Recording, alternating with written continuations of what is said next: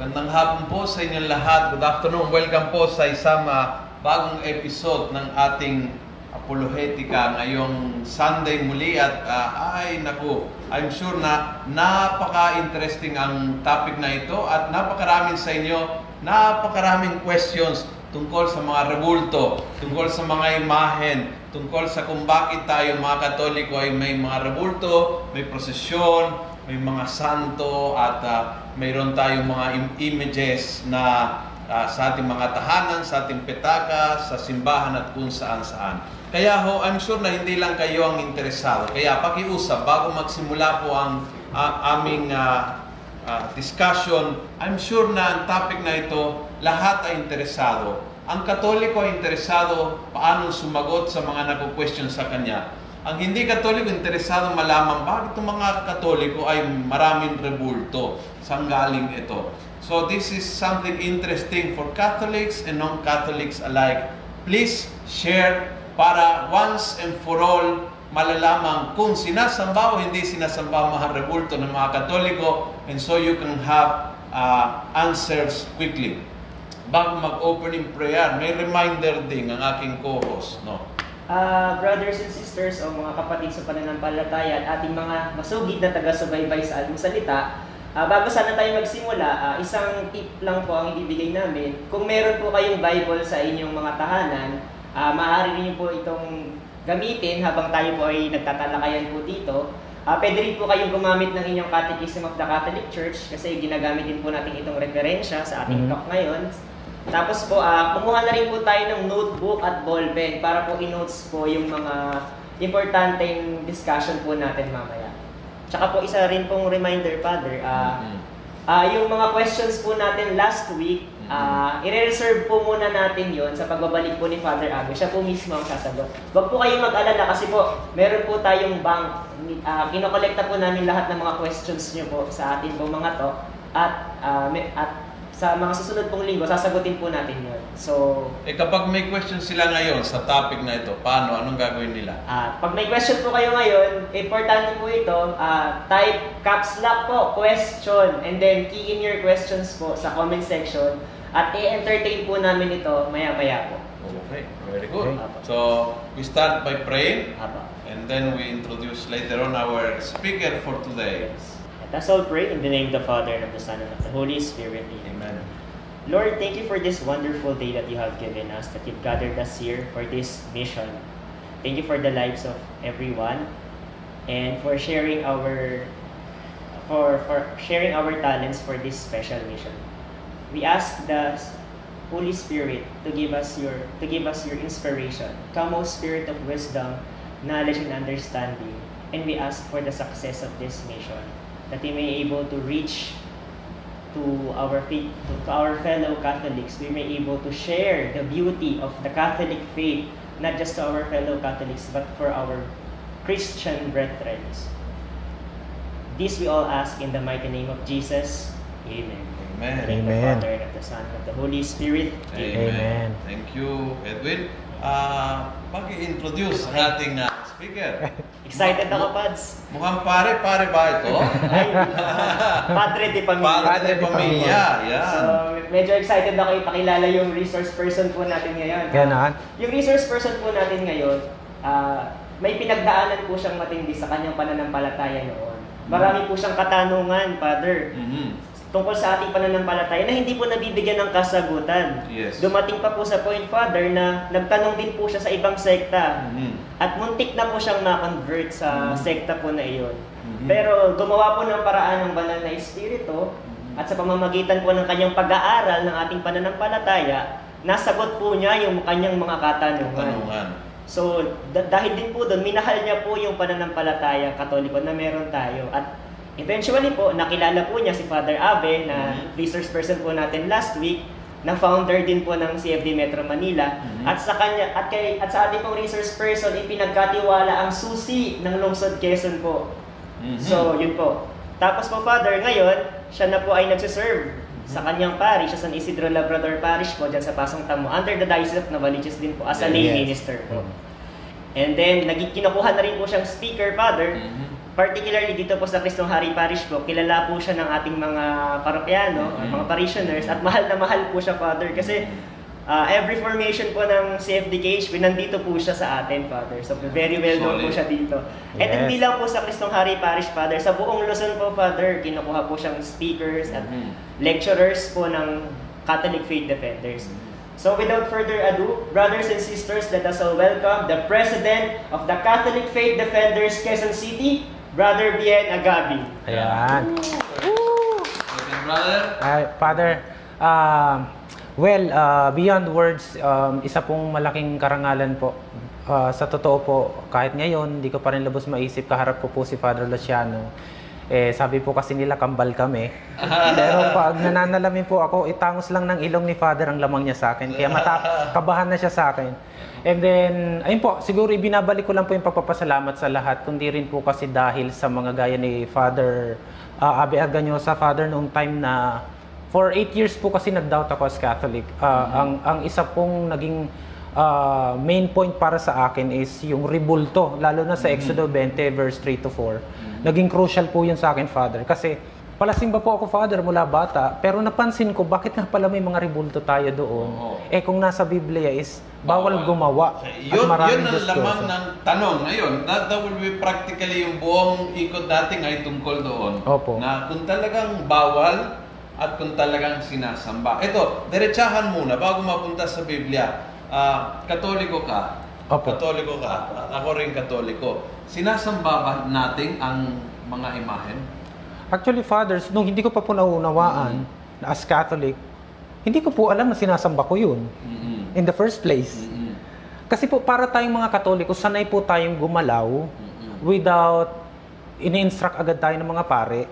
Pero ako po as Catholic naman nung time na yun, active po ako sa simbahan. Pag lumulod po ako sa harapan ng altar, hindi ko po lubos maisip na sinasamba ko yung bato. Pero po, at the end of the day, nung ako po ay nag-doubt as Catholic, doon po ako nagulat yung babasahan ako ng talata. So doon po ako medyo nagkaroon ng pag, pag-iisip na, pag lumuhod ba ako sa harapan ng ribulto, sinasamba ko ba yun? So naghanap po ako. As usual thing, hindi naman po tayo yung katoliko na agad-agad aalis. Aminado po ako, ah, gusto ko na pong umalis eh. Mm-mm. Pero meron pong something inside na nagsasabi, bakit hindi mo muna aralin? So naghanap din po ako ng pare. na So, parang, nung, nung nahanap yung sagot, mamaya dadaanan natin yung nahanap mo. Yung, Apo. ano ba talaga ang sinasabi ng Biblia? Nung nahanap mo yung sagot, ano ba talagang answer bilang katoliko? Sinasamba o hindi ang rebulto? so bib- biblically speaking, Father, hindi po. Mhm. Kasi nung nabasa ko na nga po, ayun nga po eh, ako, kasalanan ko rin Father, hindi ako masyadong mahawak sa Biblia eh. Nung nabasa ko na po yung Biblia, meron pong, ah, hindi po siya absolute eh. Doon sa Exodo 20, kung babasahin po natin Father, ang sabi doon, huwag kang gagawa. Pero ang inutusan si Moises, pero sa pareho pong libro, tatalon ka lang ng Exodo 25, pwedeng gumawa. Oo. Ang sabi. Y- yung sa bawal gumawa, ano ba ang sinasabi? Bawal gumawa, ano ano ano ano bang talaga mismong sinasabi? Ang sabi po dito, sa Exodus Ex- 20, Exodo 20 verse ah, 3 to 5, 3 to 5. Huwag kang magkakaroon ng ibang Diyos sa harap ko. Huwag kang gagawa para sa iyo ng larawang inanyuan ng kawangis man ng anumang nasa itaas ng langit, nasa ibaba ng lupa o nasa tubig o sa ilalim ng lupa. Nung napag-aralan ko po ito, Father, dahil pare din ang nagturo, ang keyword po pala ditong kailangan nating kunin, yung salitang idols. Kasi po, kung sasabihin nating absolute, dito po kasi tayo nagkakaiba sa mga kapatid natin na non-Catholics. Para po sa kanila, kapag sinabing ah, rebulto, Diyos-Diyosan, automatic, absolute. Pero, syempre po, as Catholics, Para maintindihan ng lahat, no? Pag sinabi Diyos Diyos, ibig sabihin na Diyos Diyosan para sa iba. Para sa iyo, Diyos talaga yon. Ibig sabihin na kumuha ka ng gamit or tao at yung turing mo sa kanya ay Diyos. Yon, Diyos. Halimbawa, gagawa ko Diyos Diyos itong boteng ito, sasambahin ko siya dahil siya ay maging Diyos ko. Siya ang maging Diyos ko. tama. Ah, kanya ba yung turing nating ng, ng mga Katoliko sa mga rebulto? Well, definitely no. definitely no. Kumbaga, mayroon tayong imahe ng Diyos, but hindi nating sinasabi na ah, Diyos-Diyosan yan. Diyos Correct. para sa ating. yung ah, yung anumang halimbawa let's say ah, John Marie Vianney halimbawa pinagdiriwan kumuha ka ng ng ng picture ni Maria Vianney at ginagawa natin Diyos yun hindi hindi ganon so yung imahe ni San John Maria Vianney is not isang Diyos Diyosan no Diyos Diyosan ang problema sa Biblia tama Em, ba yes, Father. Yun po ang nakalagay dito, literal. In other Huwag words, kang- sa English, maganda yung sa English, no? You shall not make an image to worship. idols ang nakalagay po. Graven images or Uh, idols. To worship. Kasi the, the, key word na laging ginagalimutan is to worship. It's not, you shall not make an image, punto. Tapos na doon ang Biblia. Hindi, Exact, hindi, hindi. opo. You shall not make to worship them. Yung, ah, kung anong gagawin doon, yun, yung problema is to worship, not yung paggawa. Mhm. Tama ba? Tama po, At Father. ano ang sabi mo na few verses after, Diyos mismo nag-utos na gumawa. Saan po yun? Sa lungguhitan ko lang, Father, yung dito sa Genesis 27, 29. Kasi po kung lilitar, liliterally natin yung explanation ng ating mga kapatid na hindi katoliko, na automatic, wal, bawal ang rebulto, bawal sumamba. Pero ang Diyos po nakalagay sa Genesis 29, same verb, same na mga salita. At ang mga bayan ay maglilingkod sa iyo, at ang mga bansa ay magsisiko-iyukod sa iyo. Ito po yung lipi ni Abraham. Ang sabi po, paglilingkuran, paglilingkuran at magsisiyukod kayo sa lipi ni Abraham. ano po ibig sabihin nun? Ang Diyos po matalino. Hindi, niya po, hindi po siya magbibigay ng isang batas na mismong siya ay babali.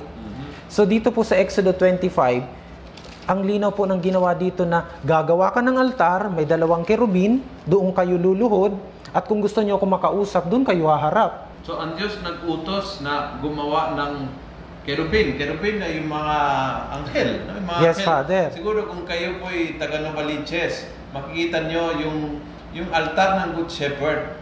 Yan is a, a representation of this passage. Mayroon yung Ark of the Covenant, yung po yung tabernakulo. Tapos mayroon dalawang kerubin, dalawang anghel katabi.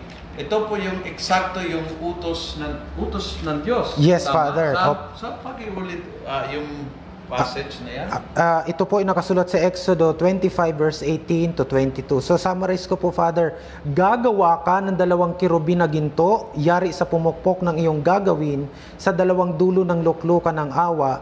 Gawin mo ang kirubin sa isang dulo, isang kirubin sa kabilang dulo, at kaputol ng luklukan ng awa. Ibubuka mo ang kirubin, ang kanilang mga pakpak paitaas. 22. Ang sabi po doon, at diyan ako makikipagkita sa inyo, makikipamayan ako mula sa ibabaw ng luklukan ng awa sa pamamagitan ng dalawang kerubin. Ang linaw po. So, iiklaro ko lang din, Father, eh baka naman po sabihin nila, eh ba't kayo lumulod sa ribulto? Kasi po minsan doon tayo nagkakatalo. Doon po sa pinagpapagawa na lumuhod sa ribulto, yung pagluhod po natin yun, hindi, hindi per se doon sa ribulto itself, kundi sa Diyos, sa presensya ng Diyos na tinatawag nating Shekinah. Yung, yung nag-hover po yung ulap Yes. na presensya ng Diyos. Yung pagluhod po ng mga Israelita, hindi po per se doon mismo sa altar o sa ribulto dahil alam po natin, ribulto iyon. Yes. Pero ang Diyos po ay matalino. Sa talata na yan, malinaw. No? Na una, malinaw, mar- maraming bagay na malinaw. Number one, na ang Diyos ang nag-utos din gumawa ng rebulto. Yes, Father. So, ah, eh, paano yung isa sabi na bawal gumawa? Bawal gumawa upang sambahin. Bawal gumawa at gawin Diyos-Diyosan. Yun ang dapat malinaw na unawain. In other words, ang pagkaintindi ng mga Christians at saka ng mga Catholics ay parehas. What we understand is na hindi dapat gumawa ng Diyos-Diyosan. Amen. Ang tawag sa Katoliko yan is idolatry and uh, and so we we ha- it is a great sin to make a god. Mm. So because there is only one God, no, our living God, the triune God. Pangalawa, malinaw din doon na hindi dapat sambahin ang mga Diyos-Diyosan na yan. Amen. We agree totally. Now, we keep reading. We don't close the Bible in Exodus 23. We keep reading the Bible and then when you keep reading, nag-utos pala ng Diyos na gumawa ng rebulto. Opo. Nag-utos ba ng Diyos na gumawa ng rebulto at sambahin? Hindi. Gumawa ng rebulto. Anong rebulto? Ng dalawang kerubin. Detalyado pa, pati yung itsura ng pagpag, lahat nakalagay. And then, but then he said, I will meet you there. So, hindi sinabi, then I will be that image. So, yun na yan. yung, yung, yung kerubin na yan, ako, ako na. No, that, that will be to make a Diyos, Diyosan ng kerubin na yan. Amen. And sinabi, I will meet you there. This will be, this will be a symbol of where I will be, meeting you. So, yun, mahalaga po yun. Kaya, ang sinabi mo, no, lumuluhod tayo, halimbawa, sa harap ng Kristong Hari ng image na ito, hindi natin kinoconsider Kristong Hari ito. Ito ay, alam po natin, ewan ko ng material Kahoy. ito, whatever, kahoy o whatever na ito. But we, we kneel in front of Jesus. Okay, so this is an image of Jesus. So we, we kneel down in front of Him whom this image represents. Yes. No? And this is, we come to this place to meet Him. Eh, ba't kailangan pumunta sa rebulto? Ang Diyos ay kahit saan. Yes, but in the Old Amen. Testament, He assigned places kung saan mamimit. Ah, yung Ark of the Covenant, yung Tolda, Opo. kung saan nagtayo ng tolda of the meeting place. May mga lugar na kung saan sabi ng Diyos, doon tayo mag-usap. Hindi ibig sabihin na wala siya sa labas. Siya ay everywhere. But may mga tinatagda na lugar. Amen. So, so siya mismo nag-utos. Ano pa? Sa, saan pa sa Biblia? Kasi hindi natin tinatapos ang Biblia sa Exodus 20. We Opo. keep reading and keep reading. So, we keep learning also. And actually, Father, sa isa po sa nagbigay din sa akin ng talata na magandang explanation, yung yung time po na ang Israel is umangal kay Moises, sa ito po ay nasa bilang 21. Doon po sa bilang 21 verse 8 to 9, nagpagawa si Yahweh ng ahas na tanso na, na- nasa tikin. Tapos ang sabi doon, ang sino mang lilingon o titingin doon sa tansong ahas, gagaling Moises sa kanilang mga sugat. So ang naging tanong ko po doon, bakit gumaling?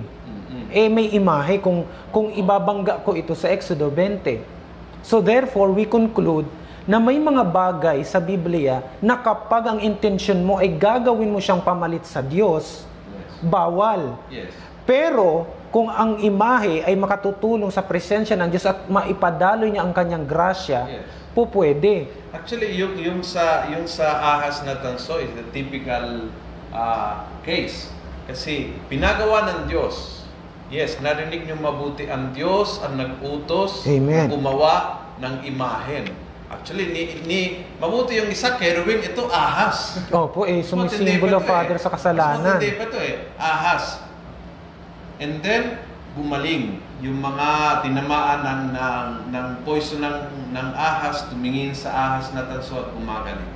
Later on, ginawa ng maraming kudyo na parang Diyos-Diyosan yung ahas na yan. Yes, nagkaroon so, po ng ng Panginoon, sirain mo na yung imahen na yon. Dahil ngayon ay hindi sa aking lumalapit, kundi lumalapit sa ahas. Sa ahas na, Yung yes. ahas, ginagawa nila Diyos-Diyosan. Opo. So, nag-utos siya na gumawa ng ahas bilang sign ng kanyang ah, nakaliligtas na presensya. So, siya nag-utos, imahe ng pinag-utos, at bilang tanda sa bayang Israel na ako magliligtas sa inyo. Dumaan ng maraming panahon at ginawan Diyos-Diyosan ng mga Hudyo ang imahe na yan, napiko ng Panginoon, ngayon sirain nyo na, sirain nyo na dahil ginawan Diyos-Diyosan. So, hindi malinaw dito na hindi masamang gumawa ng imahen. Yung masama ay gawin Diyos-Diyosan ang imahen. Nakalimutan mo na ang Diyos, yan ay naging Diyos mo. Ah, yung yung ah, yung gintong ah, yung bisirong Opo, ginto, yung bisirong ginto. yung yung tanso na ahas. Maraming beses yung mga Israelites ay ginawang Diyos-Diyosan ang kanilang parang si Yahweh hindi yata tumutugon eh kaya ito na lang ang Diyos natin. Opo. Yun ang mali. Yun ang yun ang ah, yun ang Diyos-Diyosan. Mhm. Yan ang Diyos-Diyosan. And in a way, Father, kung napag-aralan ko rin po dito sa mga na- nakatala, kaya ang Diyos din ay matalino kasi po, naniniwala tayo, alam ko naman po, even non-Catholics naniniwala ng lahat ng bagay na nasa mundo sa Diyos. So, ah, prerogative po niya gamitin sa ikaluwal- ikakaluwalhati niya lahat ng bagay na nasa mundo. Unless gagamitin mo ang bagay na iyon sa hindi karapat-dapat, dun siya nagagalit. Kasi in the first place, yung pinagawa niya yung tanso, yung, yung intention niya is mabuti. Eh yung sabi niyo nga po, yung intention naman ng tao, hindi na yung Diyos ang pinapawalan eh. Ang ginagawa na dumidirekta sa ribulto, ay ito si Yahweh, ito yung Diyos. So doon nagagalit ang Diyos. Kasi po, sumususob lang yon dito sa awit 89.11. Lahat ng bagay ay sa Diyos. So, kung, tip ko rin po sa mga nag-aaral about sa images, titimbangin natin. Hindi po tayo po pwedeng gab, sabi nga ni Father. Doon lang tayo sa Exodus 25. Tapos na, bawal eh. Eh kasi po Father, minsan may, may napanood akong isang video. Bakit kayo gagawa? Eh nandi dito na nga sa Exodus 20. Huwag! Doon lang po sila Father. Kaya huwag niyo tapusin ang Biblia sa Exodo 20. At pangalawang payo ko is basahin niyo mabuti ang Exodo 20. Kasi yung mismo sa, sa talata mismo na sinabi, huwag gumawa ay nakasulat para sambahin. Huwag gawin Diyos-Diyosan at sambahin. So, hindi yung problema hindi yung paggawa, kundi yung intention kung bakit gagawin. At kung anong gagawin sa pinagawa mo. So, huwag mong gagawin para gawin Diyos-Diyosan. Yun ang masama. Tapos, huwag mong gawin Diyos-Diyosan para sambahin. Yun ang dalawang bagay na mali. Amen. Gawin Diyos-Diyosan at sambahin. Hindi yung paggawa. Actually, alam ninyo, we, let's go a little before Exodus, which is Genesis only. Creation, we are made at we are God's image. Yung ginamit ng salita, ito tumitindi ang balahibo ko kasi ang Diyos nung likhain tayo ay ginawa kanyang kalarawan. Kalaraw. At yung yung yung salitang ginamit is icon. We are image of God. So, siya ang gumawa ng imahen. Gumagalaw pa Father. Imahen ng Diyos. Tayo yun. Tayo yun. So, kung bawal, kung masamang gumawa ng imahen, ang unang hindi gagawa yan Diyos. Amen. ang unang hindi gagawa ng imahen ay Diyos. Tayo pala, bawat isa sa ating ay isang living na rebulto. Buhay na rebulto. Mhm. Tayo ay talagang, the- yung word of the Bible is icon. That is the same word of this. This is an icon. This is an icon. I'm a- an icon of God. And so, ibang usapang ito ah. Ibang usapang ito. Kaya eh, hindi po pwede mawala sa sa sa what we understand for an icon. Kasi ah, malinaw kung ano ang Diyos-Diyosan at malinaw na yun ang mali. And yun ang usually tanong ng mga ng ibang Christian churches. So, we agree, mali gumawa ng Diyos-Diyosan. We agree, mali ang pagsamba ng mga Diyos-Diyosan. But yung kahalagahan ng mga rebulto, we, we, we as Catholic, we go back to Genesis that we are icons.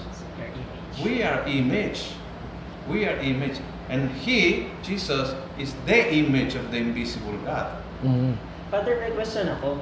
Kuya Ben kasi yung tinutukoy dito, huwag gagawa ng anumang inanyuan at gagawin Diyos-Diyosan. Ah. Meron po ba tayong mga nabanggit sa Biblia na yung mga tao gumawa ng imahin at ginawa nilang Diyos-Diyosan? Meron po bang particular? At, Yes. At isa pang tanong ko dun, Brother Ben, tayo bang mga Katolik ay sinasamba yung mga Diyos-Diyosan na binanggit dito po sa Biblia? Ito na nga, kasi sa tagal, ako po ay 35 years old na, mukha lang po akong 17. so, sa tagal ko po na nagsisimba, Oo. ah, pinangalanan po sa Biblia yung mga idols na binabanggit diyan. At saka brothers, salamat ha, sa tanong. Actually, na parang nabasa mo yung isip ko eh. Yung keyword na nasa Exodo 20, tip ko po ito ha. Yung ginamit doon is graven image o idols. Dito po, Father, nagkakaroon ng pagkakaiba. eh. Kasi pag sinabi mong idol, sa Hebrew word is pesel. Pag sinabi mo namang images na makalangit is miklaat sa Hebrew. So, iisang word, images, so may malawak po pala meaning. Pag sinabi mong idols, pesel. Yun ang galing ng mga Hudyo. Alam nilang, alam nila ano ang pagkakaiba. Image na, na, Opo. na, na Diyos-Diyos, na, Saya ba? anong image na hindi Amen, Diyos-Diyosan? Father. Oo. So, wag tayong absolute. Kasi, ano po eh, hindi naman po ginawa ng Diyos yon. So, dito po, brother, kung ito po sa The Catholic Teaching on Images According to the Scripture, ang nasa Biblia sina Nebo, si Label, si Baal, si Astarte, si Chemosh, Astoret. Eh, wala po akong nakitang ganito sa simbahan, Father. Lalo sa Kristong Hari. Wala. Wala po akong Wala nakita. kang makikita sa Kristong kahit. Actually, kahit Kahit si Zeus. Santo, wala pa rin eh. Kasi Ayun nga, ano, Father, eh, kasi sabi ko nga po, idols ang nandi dito. So, hindi po hindi ko po nabasa si Maria. Pero alam mo sa sinabi mo maganda, no? Kasi ah, pag yung pagkaintindi natin is bawal sa mga Hudyo gumawa ng imahen. You would imagine na yung templo, may may libro ka, no? Yes po, yes Temple treasure. You would imagine na kung sumusunod sila sa utos ng Diyos, ang templo ng mga Hudyo would be yung ah, plain na wall. Kasi bawal gumawa ng imahen, hindi pader na lang.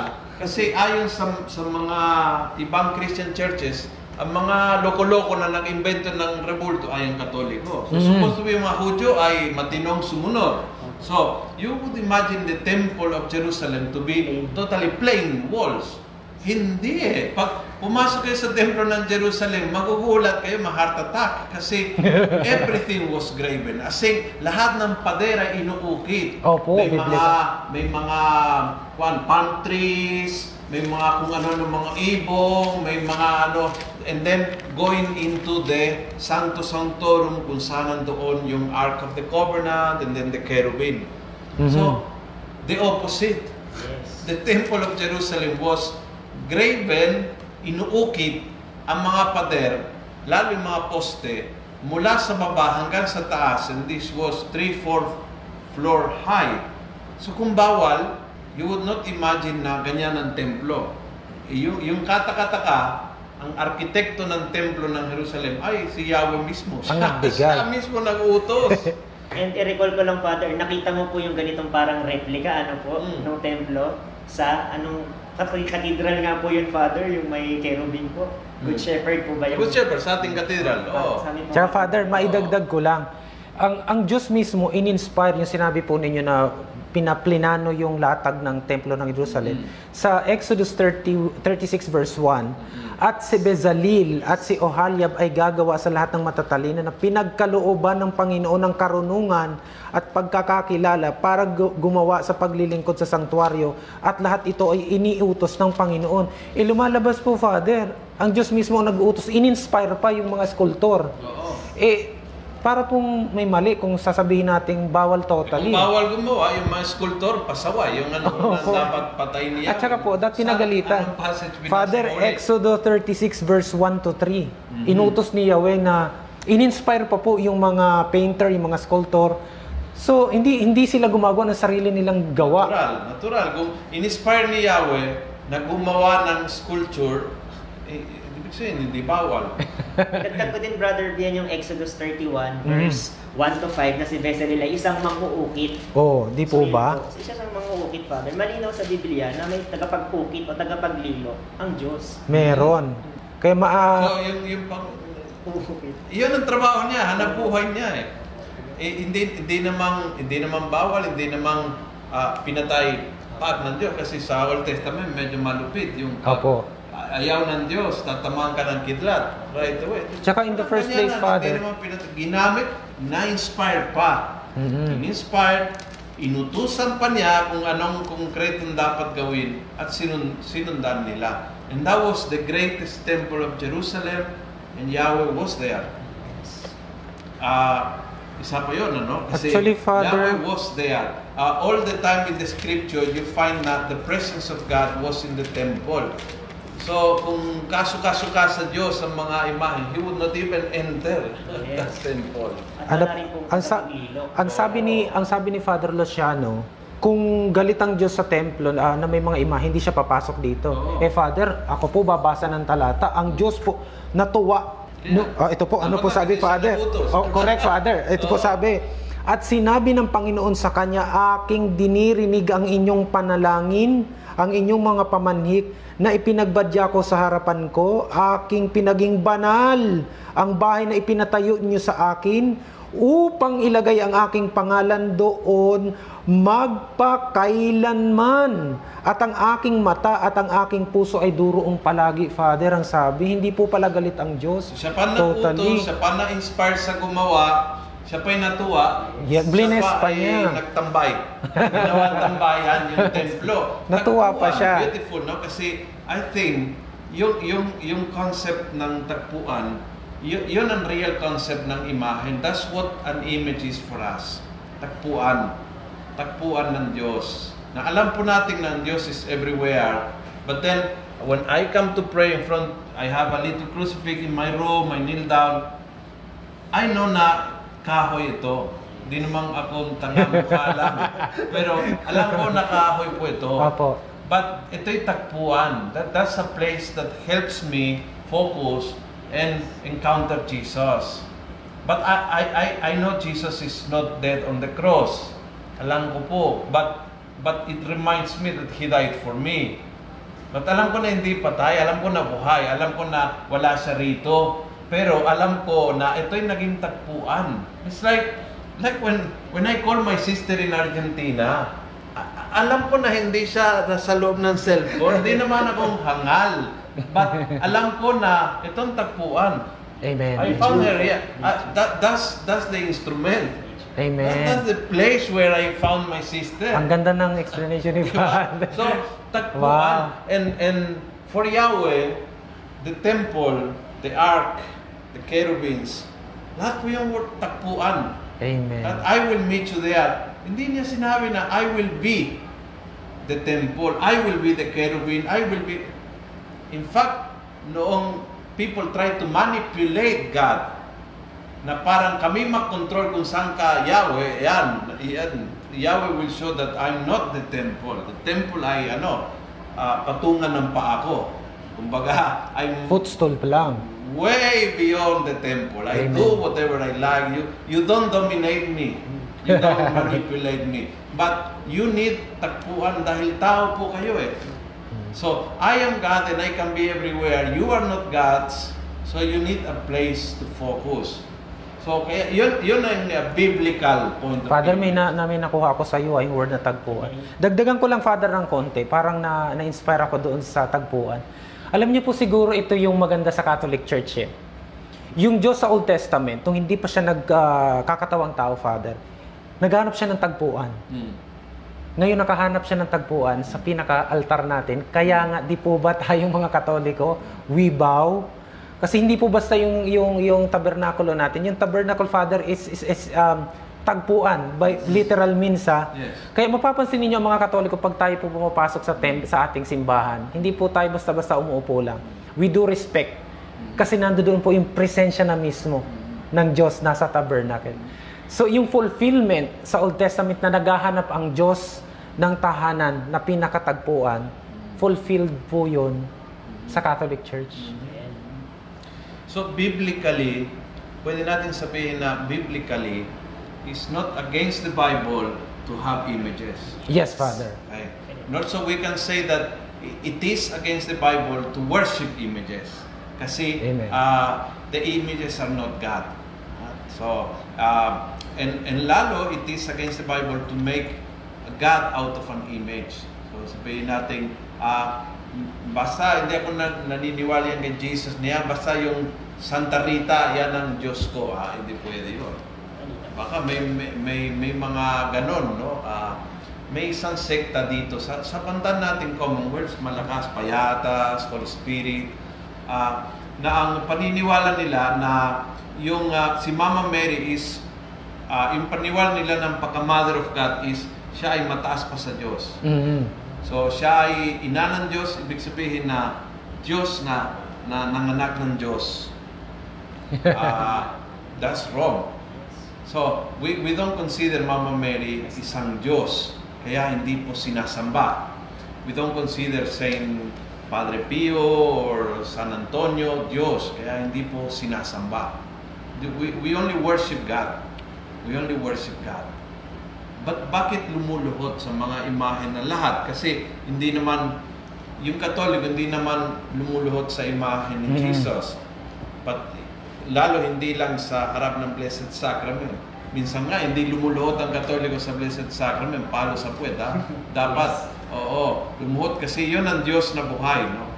But bakit lumuluhod din sa harap ni Mama Mary, San Antonio, Padre Pio, at ah, yung isa ah, na yung yung in, paki-explain sa hindi katoliko. Kasi Opo. yung katoliko, alam po natin ah, kung bakit at alam po natin na hindi sinasamba si Mama Mary. Malinaw sa atin yan sa no problem. But yung Christians, nako-confuse.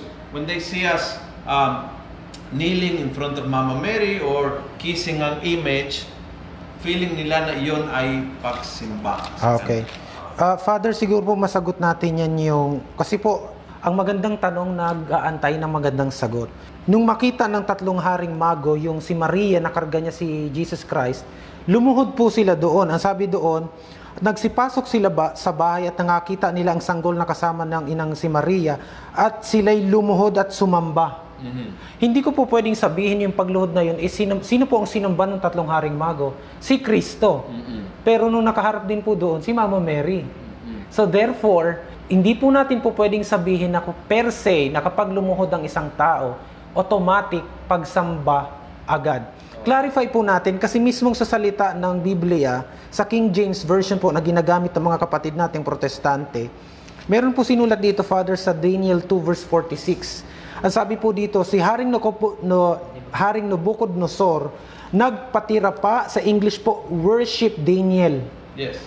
Ang ginamit po dito, Father, worship. Yes. Pero bakit hindi po sinita ni Daniel na sinabi niya, wag mo akong sambahin? Dito po pumapasok yung mga etymological words na sinasabi natin, babalikan natin kung paano ito nagsimula.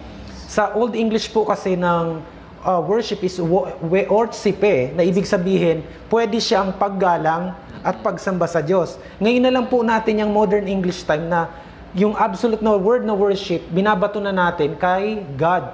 Yung veneration sa mga saints. Yes. So therefore, kung papaano clarify mo, Father, na ang paggawa ng imahe o paggawa ng imahe, hindi absolute na bawal.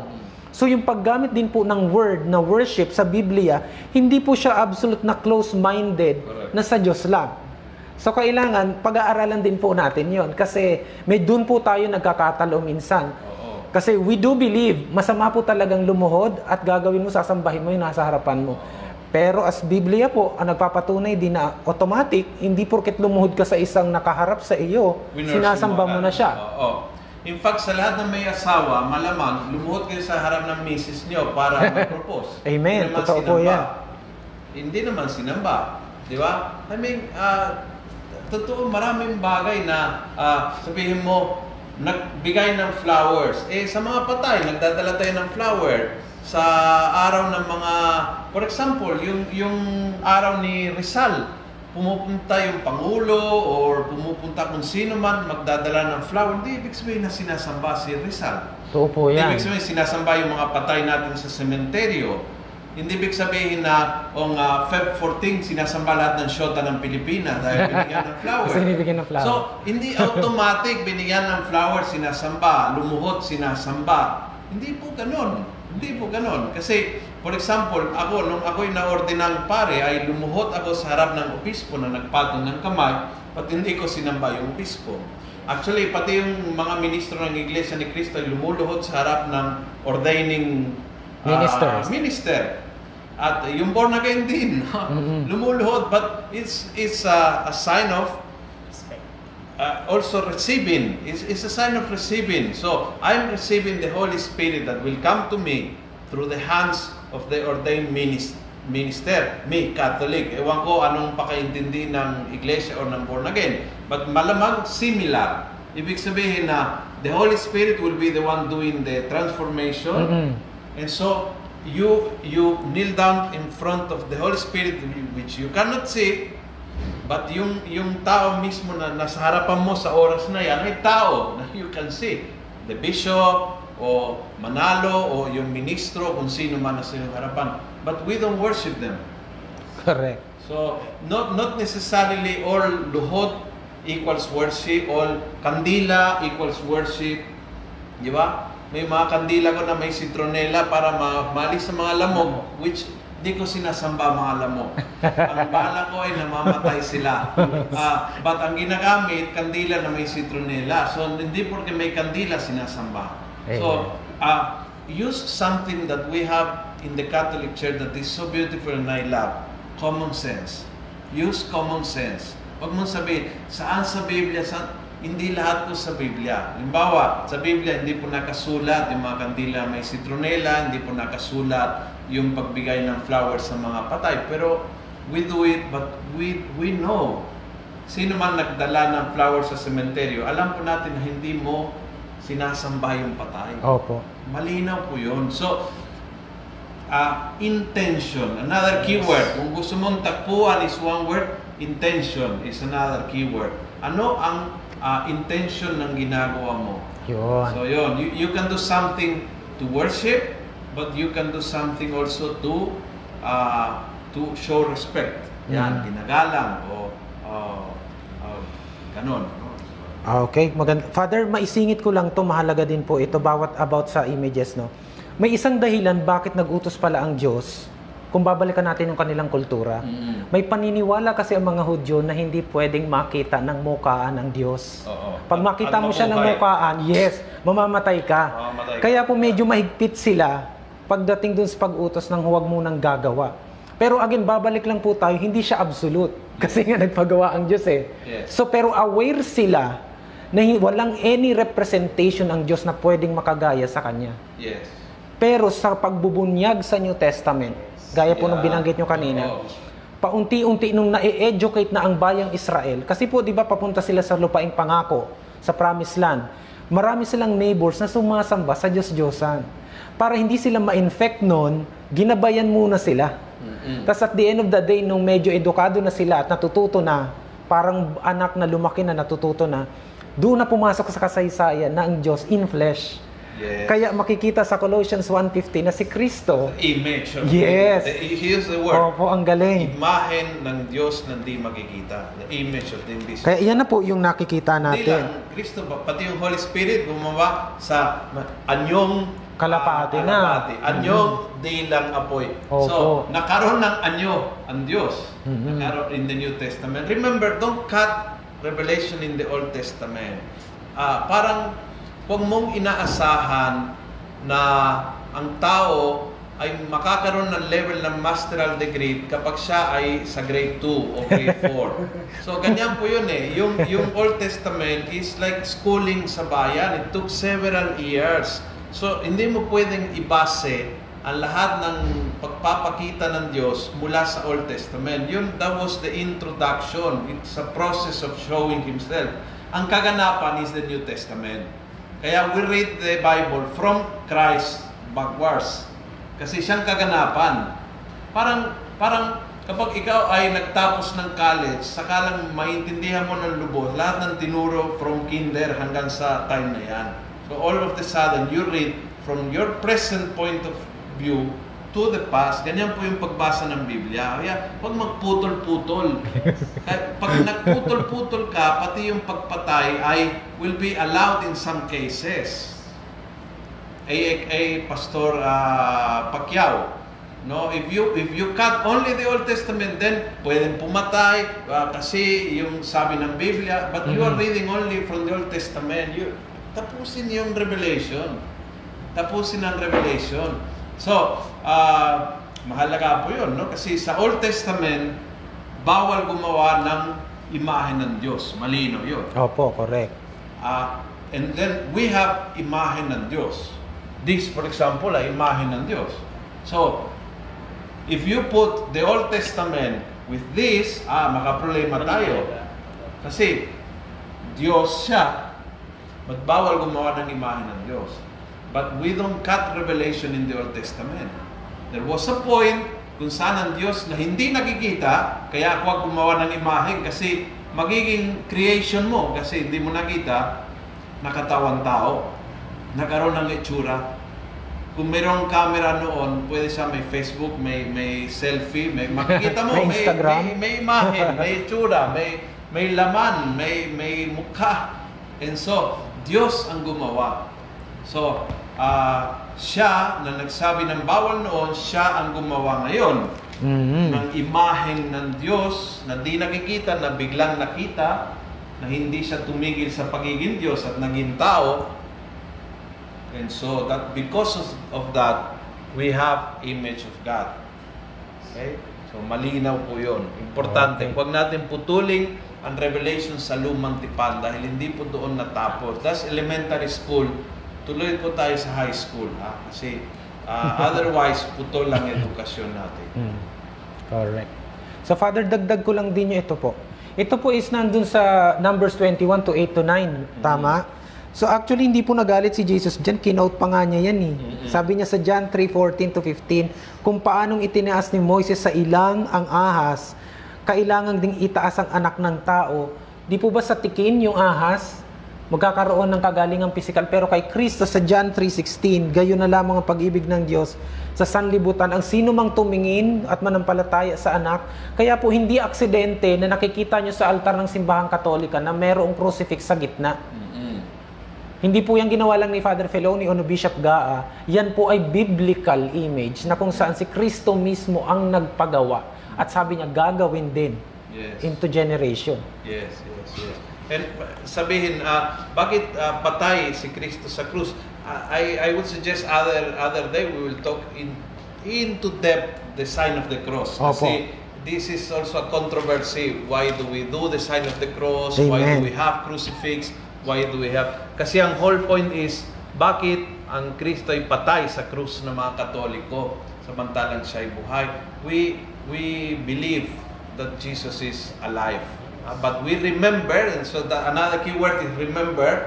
So we remember that He died for us. So we, we, we carry the cross, we, we wear the cross, we have it in our, we carry the cross because He did for us, He carried for us.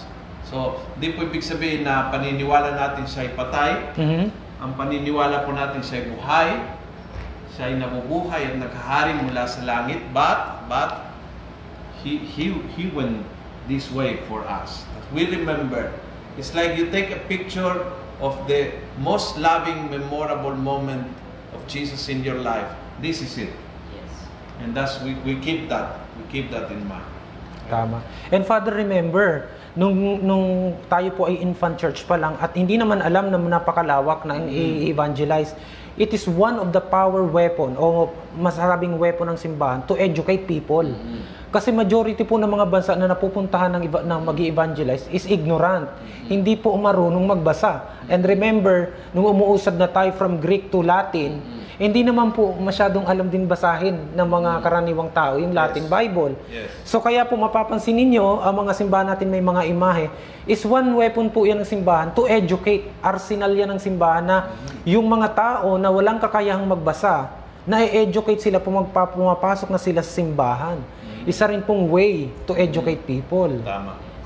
Kasi nga, Brother, some some of uh, of some questions at in comments. Medyo no? ka na-late tayo, Father. oh, ang ganda ng kwentuhan eh. Ano, alas 4 na? Opo.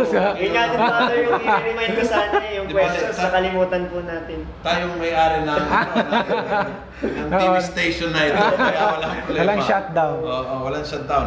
Ah, ang Biblia, sabi ni Arthur, ah, gagawa ng Oktubre, ang Biblia ay isang mahalagang bahagi ng ating pananampalataya. Maririnig natin madalas na hindi nila lubos na maunawaan ang sinasabi ng Biblia. Paano kaya nating matutulungan ang mga Katoliko na magbasa ng Biblia? Ayan. Professor ko po yan sa Siena College dito po sa San Jose. Isa po sa magaling yan dyan sa kanilang ah, pamantasan. Ah, sir, magandang hapon po. Siguro po basic. Magsimula tayo sa sarili natin. Then ako po as Padre de Familia, Padre de Familia, hindi mo po pwedeng maituro ang isang bagay na hindi mo rin siya alam, Father. Yes, totoo. So kailangan mag-basic tayo, balik tayo sa core, yung basic lang na ah, even the rosary itself. Ah, Isa pa yun. Di po ba? Bibigyan natin Yes. isa, Oo. no? We will discuss one. Ibalik natin yung nakasanayan natin na kasi nakafocus na tayo kung saan. Kaya nga po nakalagay sa Colossians 3 verse 5, hindi lang po imahe ang Diyos-Diyosan. Ang Diyos-Diyosan is napakalawak ng meaning. Ito yung kung ano yung nakakabawas ng oras mo para sa pamilya mo, sa Diyos, eh Diyos-Diyosan ang matatawag yun, brother. Yung pag-inom, pagsusugal. Yes. Ang dami pong sinabi sa Biblia. Kaya sabi ni Father, huwag tayong nakakulong lang sa pagbabasa. Kasi pag hindi po katoliko, pag Diyos-Diyosan, Mama Mary, si Pedro, hindi po ganon. Kailangan po malawak. So basic truth, umpisahan sa sarili para maibigay mo din sa iyong kapwa at sa iyong pamilya. Question ni Amparo, Father, may tanong ko lang, totoo ba ang mga gawain ni Jesus noong unang panahon ay hindi na mahalaga ulit-ulitin ngayon? at mga focus na raw tayo sa kanyang pangalawang pagbabalik. Ay, sagot ko po dyan, kung, kung hindi na po natin kailangan yung mga turo ni Kristo noon, wag na ho tayo kumain. Kasi mamamatay din po tayo ngayon, Father. Oo. So, si Jesus Christ is the uh, point, focal point of the uh, of the faith, even non-Catholics. So kung ano po ang lumalabas sa bibig at turo ni Kristong naipasa orally and through biblical perspective, kailangan po natin gawin at sundin. Kasi makakaapekto po yan sa ating eternal destination, that is heaven. Tsaka, ba, ah, binabalikan po natin ang gawa ni Jesus. Ah, una, dahil yan ang kaganapan ng pagtuturo. There is no no more revelation after. Jesus is the fullness of revelation. Hindi Amen. yung inaasahan na may, may isa pang propeta na magtuturo pa, ano, yung kaganapan, yung, yung talagang, ah, yung, yung, yung top of the revelation ay si Jesus Christ. Kaya binabalik-balikan po natin yung fulfillment. Pangalawa, binabalikan dahil sabi niya, do this in memory of me. Remember is uh, a very powerful word in the scripture. Yung buong uh, Mahudyo Christian faith is based on remembrance. Mhm. Laging Correct. binabalikan. Yung mga celebration ng mga Hudyo noon ay binabalik-balikan ng nakaraan. They were always remembering yung yung history ng kasaysayan. Even their feast, Father. Yes, Yung mga feast nila, the- remembrance yun Oo, ng pagliligtas ng yung bata Diyos. ay magtatanong sa tatay, anong pinagkiriwan ngayon? And the father would tell the story. Ang ating mga ninuno ay lumawa.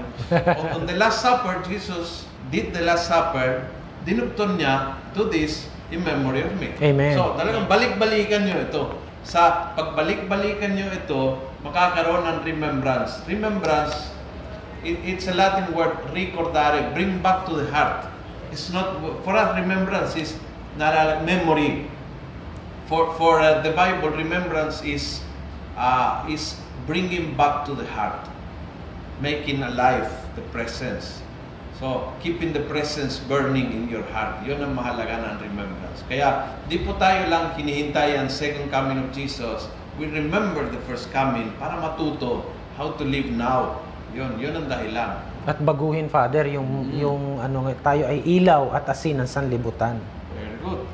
Uh, from Peng Adornado, any suggested books or reference po na makapag-umpisa at mag-enrich ang pag-aaral ng Biblia, especially biblical themes? Ay mahalaga po, Biblia and kati- ah, ito po, kati, ah, catechism. Basic na basic po ito. Actually, Father Feloni, hindi ko po alam tong CCC na to eh. Wala po akong knowledge. Eh, sa ganang atin, nakakatuwa po na makakilala tayo ng mga tao na mas marurunong mag-explain. Ito po talaga, itataya ako ang aking kaluluwa. Mag-basic kayo ng catechism side by side ng Bible at makikita ninyo, it echoes back the whole teachings of the church. And then, pwede na lang po kayo bumili ng mga ah, Catholic apologetic books. Marami po tayo dyan sa Totos Bookstore, no? Suggest ko din, Brother Bien, na kung pipili kayo ng libro, tapos mag-aaral kayo ng apologetics, i-recommend namin, ito recommended talaga to sa mga CFD po, no? Apo, Itong apo. tinatawag natin King James Version Biglot. Kasi meron na nitong English at Tagalog. Tapos ito rin yung common medium na pwede natin gamitin kapag Common nakikipag-dialogue. Nakikipag-dialogue tayo sa ating mga kaibayo o sa mga kapatid natin na hindi katoliko. Kasi sila rin ay ginagamit din ito. So yun, suggested din po ito. Ah, bibili rin kayo. Ah. Kung, kung bibili kayong pang-protestante, ulitin po namin. Kasi pag may kausap kayong non-Catholic, okay sila dyan. Hindi po sila tatanggi. Pero as personal devotion, brother, ah, bili po kayo ng pang-katoliko naman. Di po ba? 73 books po yon. Meron po tayong tinatawag na New American Bible na ginagamit ng every mass sa Pilipinas. Ah, meron po tayo niyan sa St. Paul's and Totus Bookstore, yung mga Catholic bookstore. Question ni Ate Sil, maaari po ba tayo magkaroon ng Bible study dito online or live streaming? Salamat po. At si Sir Arthur, ganun din ang uh, mungkahi naman niya. Maaari po ba ang pag-aralan ang turo ng Biblia upang mas maunawa ng mga Katoliko ang ating pananampalataya? Hindi para sagutin ang mga batikos ng ibang denomination. It's more a catechetical approach. Mhm. Every Wednesday, I have one dito online. Wednesday, 5 to 6. At yung kagandahan, pinakakagandahan ng Bible study na yan is uh, co-host ko ay isang born again. And Wow. we never fight. Wow. Kasi uh, i- if you really go to the Bible, we agree. Yun, yun po yung Common ground. Talagang common ground. Hindi po tayo mag-away doon, no? And so, it's a very beautiful to see things from the perspective of the born again and the Catholic, but we agree because it's the same uh, revelation, the same scripture that we have, no? And so, every Wednesday, 5 to 6 p.m. sa Almusalita. So, you are very welcome. Tsaka po, Father, pwede na po bang i-reveal yung pa- parating niyo pa pong programa? Oh, Friday, starting next Friday, ang, ang, ang pangalan sa ngayon is Fundamental Theology na medyo technical term. So nakahanap ako ano bang talagang parang Mhm. pinaka-basic ng ating ah, ah, doktrinang katoliko. Ah, ang, pag, ang pag-aralan doon ay ah, saan galing ang revelation, paano nagpakita ang Diyos, paano yung pagpapakita ng Diyos ay naging libro, paano ang libro ay naging library or Bible, um, pa, anong role ng tradition, Ah, ah, paano yung time na wala pang Biblia, Ah. eh, eh, kung lahat ay Biblia, paano nung walang Biblia? Kasi nung namatay si Jesus at muling nabuhay, wala pang Biblia noon. Actually, many century bago nagkaroon ng Biblia. So, paano yung time na yan? Ah, so, tradition of the church, yung, yung magisterium, yung teaching, yung dogma of the church. So, beautiful. Ah, Monsignor Romy Ranyada is a doctor Wow. in theology at siya po ay ah, magiging ka a- ako'y taga-tanong, ako taga-interrupt sa kanya, yun ang aking trabaho. Pero siya po ay magtuturo every Friday um, ano oras, Jeff? 2 to 3, no? 2 to 3 p.m. 2 to 3 p.m. every Friday. On Almusalita, sa Diocese of Novaliches Facebook page, matagpuan dito sa Kristong Hari Facebook page. Interesting. Ah, interesting. Okay. Naku, ano na tayo? Overtime na tayo. Overtime oh na. my God, over. Over the counter. Ang ganda ng ano natin, hindi Ah, natin namalayan yung Anyway, oras. ko po si. Brother Ben, bago tayo mag-closing prayer, ah, I, I believe meron kang ipapromote na. Ay, sige po, wala pong problema. Pwede ko Actually, ba mag-promote, Father, Yes ng po, Yan. yes po. na? Muli po, itong almusalita, napapanood ko lang po ito tuwing umaga. Laging yung verses ni Father. Nakakatuwa lang po na nandito ako ngayon na ah, sasabihin ko po ito personal. Ah, tayo po mga katoliko kasi naghahanap tayo ng pare na nag evangelize Aminado tayo doon. Ito na po ang panahon na lumalabas sila at nakikita natin yung, yung tinuturo po ng mga lay people, hindi po iba sa nakikita natin na tinuturo ng simbahan. Nakakatuwa pong isipin at nakaka-inspire ito. Kaya po, sa totoo lang ako po, Father, ha, tinan, ti- minessage ko nga po si Brother Edwin na hindi ba napapagod si Father? Parang wala na siyang pahinga. Sabi naman po niya, basta kay Lord kasi energetic yan si Father Lu- Lucio. Sabi niya. Siguro po, makatulong din po ng basic catechism yung akin pong mini program na cross-examine. Tapos na po yung quarantine series. Ipinaliwanag ko po dun, Father, yung salvation history through the rosary. Mhm. So nakakatuwa po kahit papaano marami din tayong na i-encounter na buhay na nababago. Kasi akala po nila kapag katoliko wala tayong alam mag-explain sa Bible. Meron ka bang sa, saan, saan pwedeng balikan? May YouTube? Meron or- po tayong YouTube channel, i- i-type nyo lang po Bien Agabin. Mhm. Ah, lalabas na po lahat yon doon sa Bien Agabi. Opo. Mhm. From 1, meron na po tayong 625. Meron kang Facebook page also? Father, ina- kinoconcentrate ko lang po siya sa, Sa YouTube. sa YouTube lang. Okay. Okay. Alright. Good. If ever, pwede naman pong i-share ko na lang. Mhm. Pero mas ano po kasi ini kinoncentrate ko sa sa YouTube lang. Mhm. Ay, Father, kung sa Facebook page po, pwede niyo pong i-visit yung CFD Kristong Hari Opo, Parish. oo nga pala. Nakashare po doon yung mga yung, mga video ni Brother And. Ah, Catholic, okay. So, pwede and nilang Catholic Pwede talk. nilang balikan doon. Kung hindi po available, kung hindi po kayo maalam sa YouTube, pwede rin po sa Facebook. Cat- CFD Kristong Kristong Hari Hari. Parish. Okay. Yun po ang official Facebook page ng CFD ng Kristong Hari. Add din natin yung Catholic Talk ni Brother, Ah, ni Brother Carl. President ng Tandang Sora, CFT Tandang Sora. Doon din po, sinishare din po doon yung mga videos ni Brother. Wow. Good. Very good. Ang bilis Father ng oras. Bilis ng oras, yes. Ano ang next topic next week? Ah, magandang topic po ito, Father. Holy Trinity. Ay, oh, wow. ulit rin, isa pa yun. Naku, talaga. Good luck, maka. ito medyo mahirap paliwanag, pero... Medyo madugo po yun. Madugo-dugo. ito, pero napaka-importante.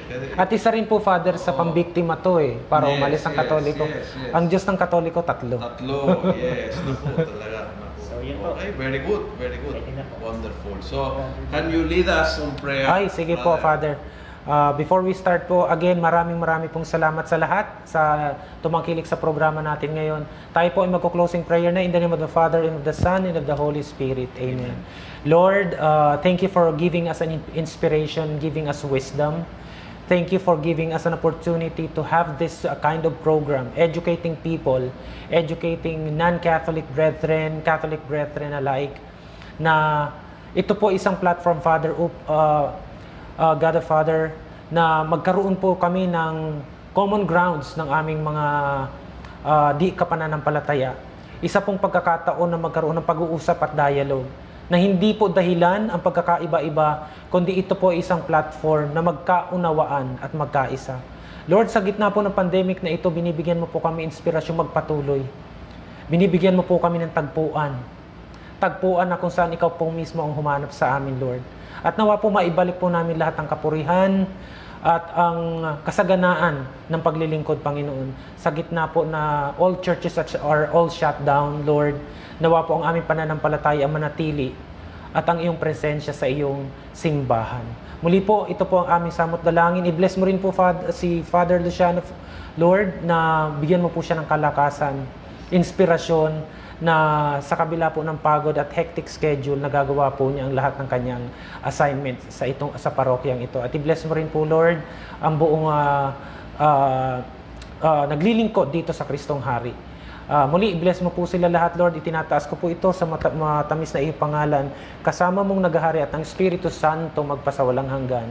Amen. In the name of the Father, and of the Son, the Holy Spirit. Amen. Thank you so Thank you po. much. Thank you. Salamat. Thank you po. Marami Salamat pong din sa salamat. inyo and see you next week. Next God week. bless po.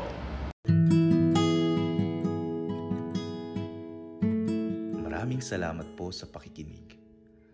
Huwag niyo pong kalimutang i-click ang follow button sa podcast channel na ito upang matunghayan pa ang iba't ibang episode ng Almo Collabs. Maaari niyo rin pong i-like ang Facebook page ng Almosalita para makita pa ang ibang mga content katulad nito. Maraming salamat po sa pagiging mga cyber missionaries mga kaalmosalita and together, let's make the Word of God viral every day and everywhere.